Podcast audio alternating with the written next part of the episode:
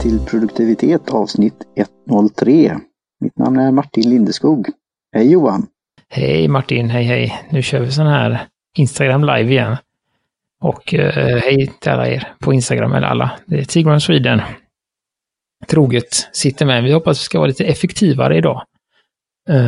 Och så. Och det kanske vi blir av det här teet vi dricker. Vi ska dricka matcha idag från Fillin Matcha som vi har en liten intervju med här tidigare. Vi kan länka till i show notes avsnitt 98 och 99 tror jag. Och jag har ju inte gjort mitt än så jag ska visa det här. Jag vågar inte för då rinner det inte till, men jag har mitt här. Ja, fint. Johan, en fråga direkt där. När du, det här med att ha en liten, vad säger man, sil och filtrerar. Jag gjorde ju det och skakade och det blev ju grönt lite här och var. Blir det mycket kvar, små klumpar kvar eller blir det aldrig det? Alltså du kan hålla på rätt länge. Jag tog en hel tesked nu faktiskt, även om det står en halv då i. Så jag följde en optimal teacup, eller inte teacup men teaspoon. Så. Jag vägde det inte heller så jag kan inte säga exakt hur mycket det blev. Nej men jag brukar ju jag har ju inte en sån här fin, vad det nu heter. Det heter något japanskt trägrejen så utan jag har ju en vanlig teskedsmått från typ Hemköp eller något. Men då tar jag det. Nu har jag hade ingen sil idag för att jag fick skaka ut det sista. Men då häller jag ju det i silen och sen så trycker jag med teskeden. Aha, okej. Jag skar så här och det höll jag fick kolla på det. Ja, nej. Så utan jag håller så och så trycker jag ner det. Och sen då så här är min chassen idag. En vanlig. Och då ska man ju nu ska vi se hur detta går då, men då ska man ju ta lite vatten först. För att göra en så kallad paste, som man kallar det. Ja, så ska man då bara blanda in det här. Se hur detta går. Jag gjorde en jäkligt god häromdagen. Så. Jag är inte van vid att göra den här koppen heller, men. Och gradtalet som du hade nu, är det 70-80 grader då? För medan man gör det här så kallnar det ju då. Ja, precis. Jag gjorde 80 som jag hällde i termos, så att det är väl 75 kanske någonstans där. Så har vi fått en god paste. Sen så ska man då hälla i ungefär, det blir ungefär en deciliter totalt här sen då. Men det finns så. Och sen då, det här är inte sådär, det är inte en klassisk matcha chavan heller, men det är en vanlig tekopp. Men om man inte tycker det är roligt med så här mått och sånt så är det liksom den mer filosofiska mängden att man ska hålla i sin chavan så, och så ska man ta 2 fingrar upp med vatten. Så hit upp ska jag ha med vatten då, för att få en sån här. Då fick jag nog det faktiskt. För i min vita kopp så kan jag faktiskt se igenom här nu. Med fingrarna, ja. Det var inte. Ja, så kör jag på här bara.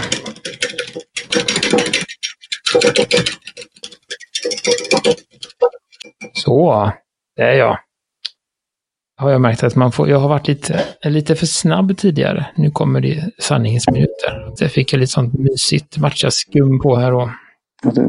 Ska jag beskriva det här för poddradiolyssnarna här då? Hur det ser ut. Ett smaragdgrönt skum. Små bubblor. Mm, det blir ganska, precis det blir ju liksom små bubblor uppe på. Det som är viktigt då som jag sa och som ni kanske märkte är att man får köra på ganska länge. För att då, annars så blir det den här liksom. Jag vet inte om det beror på att det är så eller det är för att jag har en inofficiell visp. Men annars så blir det lite klumpar kvar på slutet sen då. Nu ska vi se vad vi kan få fram av detta nu då. Det luktar inte så mycket. Det luktar ju gräs eller växtligt eller. Ja, det luktar väldigt grönt. Mm. Mm. Ja, jag känner ju att dosering, jag får mäta det sen när man tar det då. Så jag gjorde en tesked då, som jag brukar ha för andra teer, en full sådan. Att det är mycket smak. Det är mycket grönska. Alltså någon som vi pratar om det här, spenat som är kokad lite grann eller ja, mycket grönt. Men inte det här som vi annars har pratat om att det kan vara bittert eller väldigt gräsigt eller så. Så lite man har, alla har väl åsikter om kanske om spinat så sett. Allt från Karl Alfred till andra, men överkokt, men det, den fräscha spinaten då. Tycker jag skulle säga. Och sen blir det, jag känner ju det inne i gommen nu. Jag försöker ju lära mig att slurpa som man ska göra i teprovning då. Men det kommer ju långt in i munnen och blir som nästan som ett... Vi pratar om det här andra saker, hur man ska beskriva engelska ord och svenska ord i ett avsnitt. Inte silkeslent är ju inte det här, men det är ju inte som något täcke som tar bort saker heller, utan men det får en... lägger sig där inne som ett grönt täcke. Och det, igen då är det väl för att förklara det här, nu tar vi nästan vi givet för man vet vad matcha är, men som vi pratar nu, intervjuar och samtalar med personerna från Fillin Matcha. Peter Måns. Ja, Peter Måns. Att det här är ju en annorlunda typ av te, eftersom vi nu konsumerar tebladen i pulverform. Så det blir ju matigt på något sätt jämfört med en brygd som är största delen vatten. Men här är ju, det är ju vatten också naturligtvis här, men det är mycket mat också. Mm. Ja, och sen gör man ju också det, alltså alla de här japanska teerna, sencha eller matcha då. Som, sencha är ju är ofta det teet som man gör matchan av. Det skuggas ju olika länge då, upp till 2-3 veckor, så lägger man på man hänger över liksom tebladen. De kommer i skugga och då får de panik och så börjar de producera jättemycket mer ämnen för att liksom överleva, och det gör att man får den här extra L-teaninen och extra antioxidanterna och extra så att det gäller ju inte bara matcha den här nyttigheten, men skillnaden är ju som sagt att man dricker hela, man får i sig hela bladet istället bara för att dra ur innehållet. Men som sagt, det finns ju ingen bitterhet, ingen strävhet i den, tycker jag. Den är väldigt liksom krämig, väldigt väldigt växtlös. Sen har den en liten, ja, men en liten krämighet och liten, ska man säga, marin smak heter det väl på riktigt fint språk, men jag brukar kalla det att den har en liten nyans av räkost, alltså det här feta och fiskmarinsmaken tillsammans kommer lite på slutet där. Det kan bli en räkost som blir sen en raketost. Man får energin av det här. Så det kan bli en boost. Ja, precis. Så att det får man ju. Det, ja, man blir pigg på ett balanserat sätt. Hur skulle du säga då, för det är ju det som när man då provar te, precis som man provar vin och kaffe, att till stor del ligger ju i, och det är ju något jag inte kämpar med, man undrar då, man kan ju träna det, men lukten, alltså känna lukter, och här är ju då jämfört med andra teer så här luktar det ju väldigt mycket också. Alltså det har en grönska, men också den här spenat... lite, nu tycker inte jag att min luktar så jättemycket, men det är ändå den här lite, alltså grönskan, lite nyklippt gräs. Precis, men inte det här, ja, jag har ju pratat om vad gräs och hö och sånt där, men jag tycker det är ju det är angenämt på något sätt. Men då är det väl att, för mitt är ju, om vi tar färgen då, att den är ju det är ju väldigt mörkgrön för mig, här nu i slutet av skålen. Ja, nej, men den är ju lite mörkare grön, och det här är då, det finns ju olika, ska man säga, det finns väl 3 nivåer av matcha. Det finns ju liksom bakmatcha, och sen finns det finns finare ord för dem, men det finns 3, vilket det finns bakmatcha, det finns vardagsmatcha, och så finns det ceremonimatcha som man använder till de här teceremonierna, och detta är ju då den högsta graden ceremonimatcha. Så att det finns ju de som, om är det så att man dricker väldigt mycket matcha, så vet jag att det är vissa som har 2 stycken, att man har den här lite finare som man tar ibland, och sen har man en fin vardagsmatcha, men inte, som inte är riktigt lika dyr då. Så, för det blir ju en del, som sagt, en sån här påse på 30 gram kostar ju 300 kronor. Sen räcker den ju ganska länge, men jämfört med om man tänker i T-termer, alltså 30 gram för 300 kronor, det är ju ganska dyrt när man normalt sett finare teer. Kanske man betalar 150 kronor för 50 gram eller något sånt där. Och så att det är ju mer kostsamt, men det har ju en annan, det är ju det också, men som vi pratade med Peter Måns om, det är en väldigt lång process. Det är handplockas och det ska malas och det ska liksom, allting ska göras väldigt snabbt och väldigt noggrant och sånt. Så att det finns ju det blir en annan, det finns en anledning till att det kostar så mycket, just för att det är så mycket som ska, och sen så plockar man ju bort alla kvist, eller vad heter det? Stammen heter det inte, men man plockar ju, man rensar ju bladen från stammar och kvistar, så att det bara är bladen kvar innan man mal dem. Så det är ju också lite mer extra jämfört med att göra ett annat te. Så tar man ju bladen som de är hela och torkar dem, så att det är lite det som gör att det blir dyrare helt enkelt.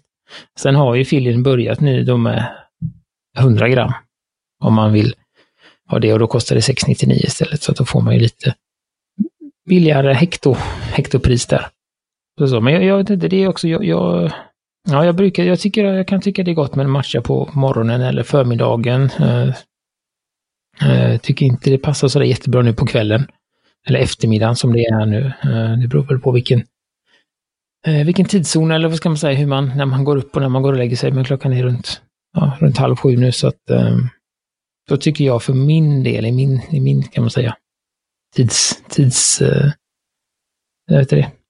På min dag så tycker jag att det blir lite för sent, och jag tycker heller inte att det passar så, utan jag tar det hellre någon gång innan lunch.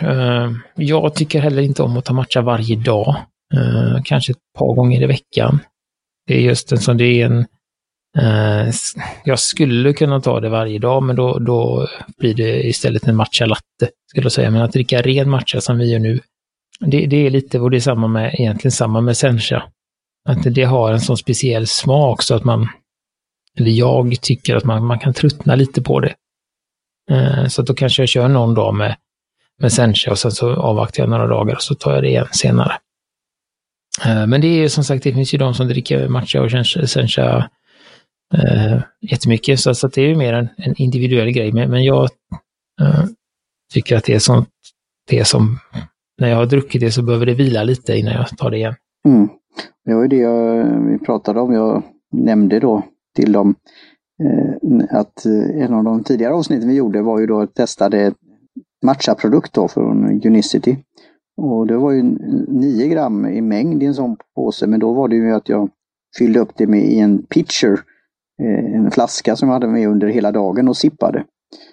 Och det är väl något jag kan säga saknar på något sätt. För det var ju den här, just som vi pratar kicken, och när man går in på deras webbplats då, så hittar man ju mycket bra argument för hälsoaspekter, för att få energi, för ett visst sunt leverne.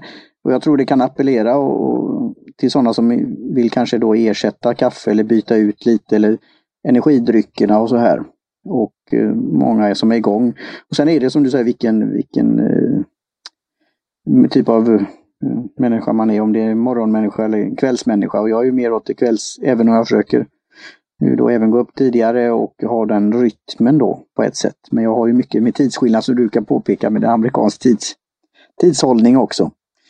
Och då kan ju så att ta sånt här att du får en liten kick och kan orka mer då. För det är väl en del som har det här på eftermiddagens slummer, och det kan ju vara bra att ta kanske en powernap, men att om du ska sitta på kontor och annat och ta en liten, kanske mindre mängd då, men det kan nog ge en positiv effekt. Och nu såg vi då, som vi pratade här i Green Room innan, på tal om grönt, att de har lite nya produkter, som den där, vad var det? Var det chokladpralin eller vad var det? En sådan och en liten matcha latte, det är eftermiddagsfikat, här har varit något. Mm. Nej, men de håller på, som sagt, på att utvärdera nya produkter, verkar det som, så att det är inget som finns att köpa än, men de sa ju det också när vi pratade med dem, att de ska bara erbjuda matcha, men de ska erbjuda det i olika former, såsom praliner, eller vi pratade ju också om den här, en sån här energy bar, eller vad heter det? Energy bar. Jag skickade till dem det som mejl att det får ni gärna fortsätta med. Jag skickade en studie som faktiskt hittade på ett sånt där, det var ju någon, du brukar ju hitta roliga saker på Instagram, och det var ju någon som började följa mig som något mer, ja vi kan säga dem, tekniskt professionellt magasin online, och jag började titta runt på sidan där och så hittade jag just en artikel om en test om matcha då, om jämfört med effekterna då, med dricka det som det är eller ha det till exempel i någon energibar eller något sånt där då. Då är det väl bäst att dricka så sätt som det är. Men jag skulle inte säga nej till en med kvalitetsmatcha i en sådan produkt. För det pratar de ju också om. Hur populärt det är till exempel i Japan. Att det finns matcha i allt. Och just att du kan ha det i smoothie och annat. Så, nu är du igen då med kostnaden då. Men vill du ha en väldigt fin, god sak och unna dig någonting, så varför inte göra det i någon smoothie eller jag vet inte hur det är att ha på. Kanske i fil eller sådana här saker, yoghurt och sånt. Man kan experimentera. Jag köpte nyligen en sån här juice som var matcha, lime och kiwi tror jag. Men det var, jag läste inte exakt vad det var, men det var nog inte mycket matcha i. Men de får ändå kalla det då, för eftersom det är en blanddryck då. Ja, precis. Men, nej, men det, oftast är det ju så att när man köper, alltså matcha är ju också lite sån här buzzword, så att de gångerna jag har sett att det är matcha i, ska man säga, vanliga produkter, så är det ju kanske 1% matcha. Att det är väldigt liksom försvinnande lite, men jag antar att försäljningen ökar mer än 1% om man säger så på vad tar det med. Och man får ju fortfarande kalla det så då. Det finns för någon, vi har ju pratat om det i andra poddar om EU-regler, det finns för någon regel för det, vad man får kalla det då. Men sen är det ju också lite vad man vill ha. Sen, jag dricker ju matcha oftast framförallt för, liksom, för smaken och för teet. Men är det så att man vill dricka det, att man är mer ute efter kicken och energin, då kanske man kan göra det med alla de här, alltså man gör någon egen, man blandar det med någonting i för att det ska bli lättare att få i sig, att man blandar det med i en juice eller i en, man gör något sådär, alltså så. Eller man gör det med latte eller så är det ju, får man ju se samma energi. Men oftast när jag tar en så känner jag ju liksom att jag är sugen på att dricka en matcha, eller att jag är sugen på en matcha latte. Mer än att jag känner att jag har behov för en, för att liksom pigga upp mig. Så det är väl olika vad man har för syfte också, tänker jag. Och nu när vi kan göra det, jag gillar ju då både och på ett sätt. Men nu när vi har fått tillgång till det här då, och just känna smaken, för det är väl det som många kanske har gått på då, matcha av inte den här fina kvaliteten och fått, jag tror var vi inte det utan att nämna några namn, vi var väl på något café någon gång. Och så får man kanske inte den där upplevelsen som man kanske har tänkt sig, eller så har man inte tänkt sig något, och då kan ju det bli den där första att man undrar lite, hur kan det smaka?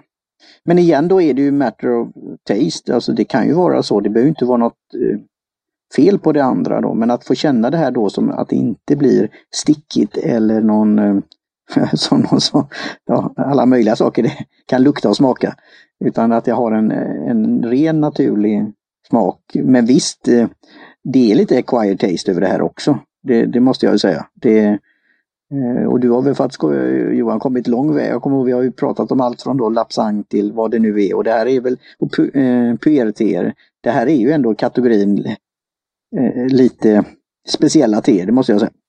Ja, men precis, som ligger väl ute liksom i den extrema skalan om man nu ska dricka det för att det är gott. Sen är det klart att det är lättare att lära sig att gilla en sån här fin matcha än att lära sig att gilla, så som, ja, men som Peter sa, att mycket av den matchen som man får tag på kommer ju via olika mellanhänder och omvägar och sånt, så att den är ju oftast inte så fin, och då blir det lite den här att folk, tänker jag, nu får vi se om jag får skit för det, men just att folk tycker att det är gott för att det är nyttigt, inte för att det är gott, att man liksom accepterar en en sämre smak för att man vet att det är nyttigt. Men här, som sagt, så är det ju, och det som sa jag ju till dem också, att det här smakar ju som ett te, och jag känner ju likheter med en Densenschau, eller det som vi drack då, den Green Jab. Alltså man känner ju likheterna. Och man kan liksom förstå att de kommer från samma produkt, att de bara är gjorda på olika sätt. Så att det är ju så. Men så att, ja.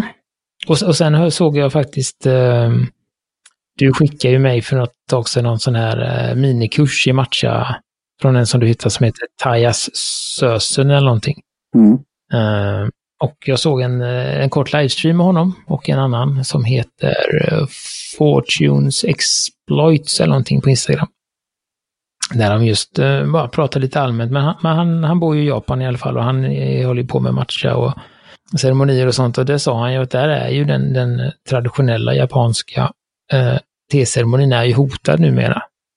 För att det på grund av rådande situation, och även när det här lossnar då, så misstänker man att folk kanske inte vill sitta så nära som man ska göra. Man sitter ju liksom skuldra till skuldra på ganska små rum, och sen är det ju tanken att man ska röra sig tillsammans för att det inte ska prassla så mycket i kläderna. Och när man dricker den här tjocka matchan, det finns ju en tjock och en tunn, när man dricker den här tjocka matchan då skickar man ju runt en skål, alla dricker ur samma skål. Och det är man väl orolig för att folk inte går med på efter det här då, och då blir det en annan typ av ceremoni, sa han, att då får man ju göra den här matchen och så får man dela upp det i småskålar och sånt. Och så att, det sa han, det kan bli svårt för honom, för det är en del av hans, det han gör, hans jobb, förstod jag det som, eller som fan är en japansk te-expert då, från Belgien som har flyttat hit och blivit japan på helt, samma som han Per Oskar Brickell, som också är en svensk, tidigare svensk men numera boende och levandes i Japan, som har blivit en temästare av rang där borta. Och det kan man så säga då, For Record är ju inspirerande då, och det som vi försöker göra är ju inspirera då att pröva det här, och då är det ju perfekt med Fillin Matchas matcha-te.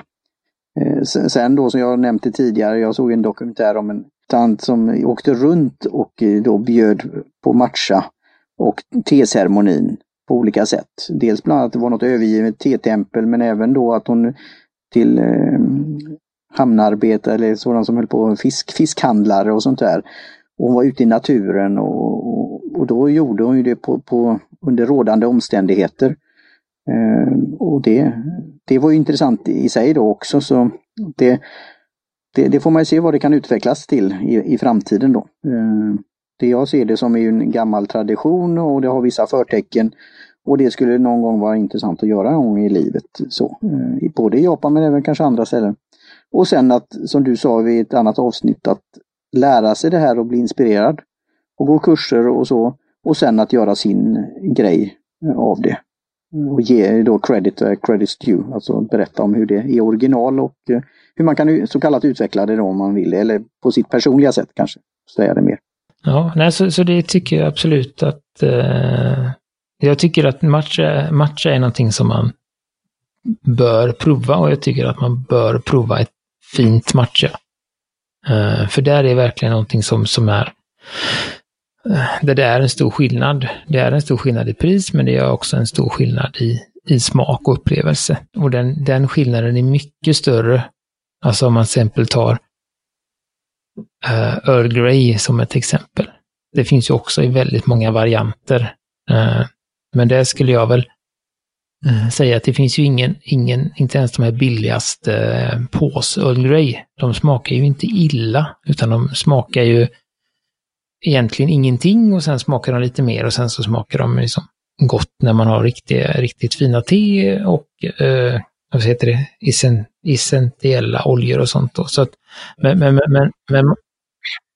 men matcha är ju en sån att det kan ju vara jättegott, och sen kan det ju smaka nästan illa också. Och därför tycker jag att man det är en sån sak som man bör testa någon gång. Och då kan det också vara svårt, för alla säger ju att de har bra matcha. Och så att, men då får man försöka hitta, och sen kan man väl alltid fråga var det kommer ifrån, och har de svårt att svara på det, då kanske det inte är så fint. Alltså det är en sån, ställa lite frågor så märker man hur mycket de vet. Eller så går man ihop några stycken och beställer en sån här 30. Vi delar ju på en 30 grams, du och jag till exempel. Mm. Och så håller det ganska länge. Så det tycker jag. Och är det så att man köper hem det och inte gillar det, så kan man som sagt göra massa brygder, eller man kanske gör någon sån där infusion, eller vad heter det? Infusion. Alltså man blandar örter och så häller man i lite matchapulver och så får man lite blandade bra effekter av det. Eller man gör en smoothie, eller jag tror att det var Theodor på T-huset Java, han hade gjort matchagröt till frukost någon gång. Alltså det finns massa sätt att få i sig det utan att dricka det. Eller matcha latte, eller man kan som sagt strö det på glass eller strö det på... Det är ju när du säger det, jag nämnde också det, att en av mina roligaste upplevelser då när jag var i Amerika i Ohio, då var jag på en restaurang där vi väl gick i början då, veckas tid kanske, på sushi, och sen var det då pröva den här sorbetglassen som var grön, och det var ju matcha i det. Det var väldigt, väldigt gott. Det som jag poängterar då med Fillin Matcha är förpackningen också då, att det är en sån här ziplock, så det håller sig ju väldigt bra. Det Annars om du går i en te-butik så kan ju det kan vara en fin burk så sett. Men just att skruva och ha sig och sen att ta och sen skruva igen, det håller sig också. Men det här tycker jag är en praktisk grej. Nej, men det har jag sett i många som man får av nu, en sån här aromabag tror jag det kan kallas också. Att man en zippåse som håller bra tätt och det är skyddande inuti och sånt. Sen finns det ju, jag har ställt undan den nu, men jag har ju en plåtburk där jag har matchen, då så har jag en plåtburk med ett lock, och under locket så är det ett plastlock. Så att det är liksom så att det är verkligen, för det är viktigt med matchen när man kan inte förvara matcha i, ska man säga, en vanlig teburk. Utan den behöver ha helt så heter det, förslutet. För att den är jättekänslig mot ljus och luft och sånt då. Så det är därför de har en sån zippåse då. Så att man drar till, och det är inte så bra att ha det liksom, öppna upp det och ha det framme och så. Utan man öppnar den, tar det man ska och så stänger man igen. Så att den ska vara så orörd eller opåverkad som möjligt då. Och det tror jag också är ett av de teerna som är mest känsligt för det då. Men ja... Men jag tror vi nöjer oss med teet där, va? Jag pratar lite om en grej som jag hittade. Jag vet inte om du vet vad det är, 100-regeln eller Rule of 100. Ja, jag googlade lite snabbt eftersom du inte hade gjort någon mer information. Och det kan väl vara lite olika saker, så du får säga. Ja, jag kom över detta när jag satt och gjorde lite research för nästa avsnitt av nästa andra podden. När vi får en gäst. Jag gjorde det och då kom jag över detta. Och det var en som hade, och det var helt enkelt så att man det är väl det finns ju det här med, man pratar om de här 10 000 timmarna, att om man lägger 10 000 timmar på någonting så blir man en expert, kan man, eller man sådär då. Det här uppfattar jag, det är liksom en light-variant på det, att ska man göra någonting och så gör man det då 100 gånger, då kan man säga att då är man liksom, då är man okej på det. Då är man average. Alltså det är då man ska... Han hade kommit... Han kommer jag inte ihåg vem det var, men han hade använt det i dataspelssammanhang. Han hade spelat ett dataspel och det fanns det något gäng eller någon grupp. Och han ville vara med i den gruppen och träna och öva på det här spelet. Och då hade de som regel att du måste göra 100, vad det var i det här spelet, 100 matcher. För att få vara med och träna med oss. Och det var ju för att annars så... det var för att alla skulle ha nytta av träningen. För att alla skulle vara på en okej nivå. Och då gick han ju och tränade på egen hand i 100 matcher. Och sen så gick han dit och då fick han vara med dem och träna. Men det kan man ju också applicera på annat. Till exempel, jag har ju då... Ja, men när man börjar med någonting. Jag tänkte på det idag. Jag har börjat då och skissa lite mer. Det har vi pratat om i den andra podden, och då är det ganska, eller vad man nu börjar med, vad det än är, så tycker jag att det är ganska lätt att tidigt kritisera sig själv och känna att nej, men det här blir inte bra, det här funkar inte. Och då tänkte jag att det här är det en bra grej att ja, men det kan väl ta det med te också. 100 koppar. Efter 100 koppar te då är man, om man druckit 100 olika koppar te, då börjar man få en förståelse för vad de olika är. Man kan liksom lite sådär känna skillnad och sånt. Om man ritat 100 gubbar, ja, men då börjar man få lite hum om hur det är att skissa och vad man kan. Och har man tränat, har man sprungit 5 kilometer 100 gånger, ja, men då har man kanske man inte är någon elitidrottare, man har en okej kondition och man är okej tränad. Så jag tyckte det var en väldigt intressant regel, eller liksom intressant tankesätt att ha en vad blir det? Ja, men det blir som en alltså, för det här med 10 000 timmar, det är ju extremt mycket tid och det kan ju vara svårt då. Det är ju ett väldigt långsiktigt mål. Om man säger att man har ett intresse för te, men man kan inte så mycket, då kan man ju också välja om man vill dricka 3 olika koppar te om dagen. Eller om man vill dricka 1 kopp te i veckan. Alltså man kan styra lite mer. Alltså de här 10 000 timmarna är ju 10 000 timmar. Men 100 av någonting, det kan man ju, om man är väldigt, väldigt liksom, intresserad eller liksom vill få en liksom, inte flygande start, då kan man göra det att man kanske gör 3 olika koppar te varje dag. Och då har du ju 21 koppar på en vecka. Och då har du ju, vad är det, 5 veckor. Lite mer än en månad så har du testat 100 olika teer, och då har du ganska snabbt en bra förståelse för vad de olika sakerna, vad det finns för olika teer, vad det finns för olika smaker. Men så kan, eller så gör man en kopp i veckan, och då tar det ju jättelång tid att komma till samma nivå. Jag vet inte, jag tänkte det var intressant. Jag vill dela med mig av det tankesättet, och det kan ju vara, jag vet inte, jag kommer inte på något annat så, men det kunde vara intressant att höra lite från lyssnarna där, om de har några sådana. Men något sånt, låt hantverk. Och det är ju även det här med alltså poddandet. Och som sagt, då gör man det en gång i veckan, varannan vecka eller en gång i månaden. Men sen kan det ju vara, och då kommer ju timmarna in, om du gör långa avsnitt så får du en träning också. Och det här 10 000, det har ju debatterats lite, och var det Gladwell som kom med det, tror jag. Så det kanske var lite ut ur sitt sammanhang också. Men det säger ju någonting också. Jag brukar säga det just om sociala medier till exempel. Jag firade nyligen 18 år som bloggare. Alltså det är ju tiden då. Att man har hållit på ett tag. För det kan ju också vara någon som säger expert på något område och inte varken har gjort 10 000 timmar eller gjort det 100 gånger, utan testat lite grann. Och det behöver inte vara någon fel i det egentligen. Men och sen har vi ju det här om T-området då, med att just bli tränad i det. Gå in för det, som vi pratade om de här T-mästarna i Japan till exempel. I Japan så är det ju, jag såg ju den här dokumentären om han som gjorde sushi. Att de som började att träna, så var det att koka ris eller göra grönsaker innan han då x antal år senare fick börja göra sushi och sånt där. Och där är det väl kanske en extrem situation då.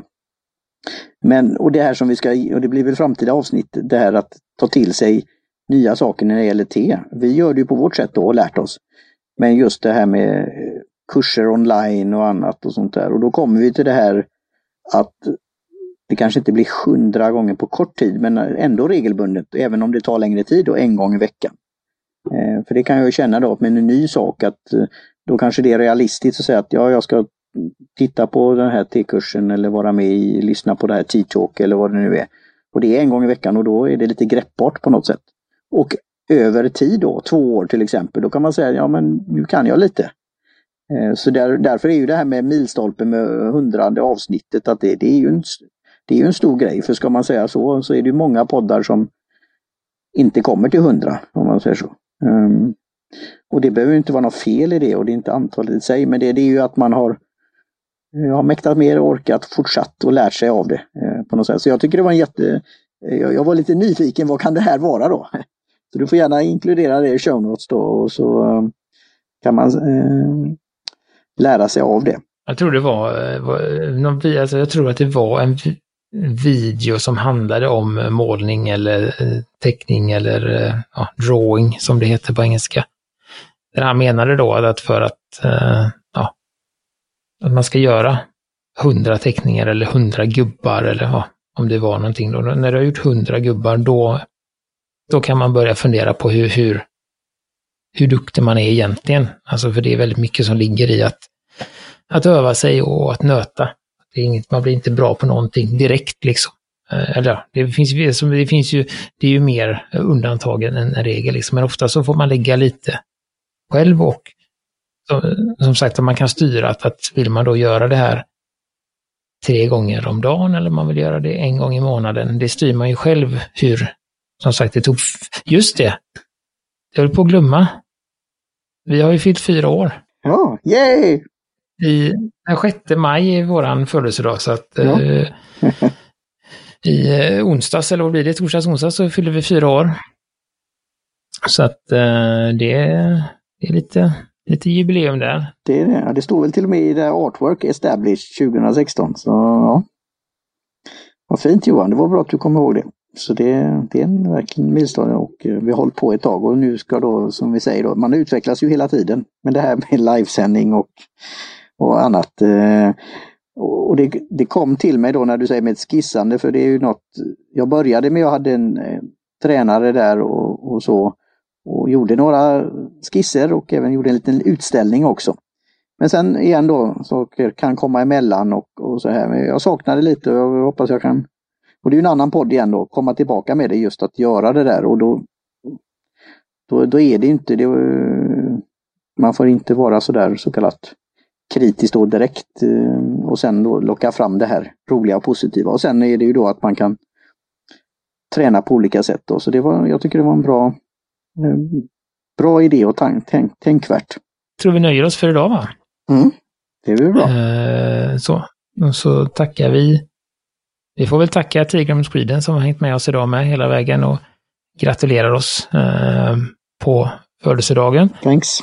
Och så tackar vi Kjell Högvig Johansson för logotyp, Kajlundén för hjälp med hemsidan och Jim Johnson för jingeln, och vi tackar Peter Måns på Fillin Matcha i Lund också för möjligheten att få dricka detta fantastiska te. Så att det är väl det vi tackar, så stöd oss gärna på Patreon, bli en Patreon om ni vill. Finns lite olika varianter där. Hör av er, kom med förslag och ha det bra helt enkelt, så hörs vi om ungefär 2 veckor igen. Ja, jag ska, som jag brukar göra, försöka ta en lite sista slurk här då, för att se hur det går. Mm. Cheerio. Adjö.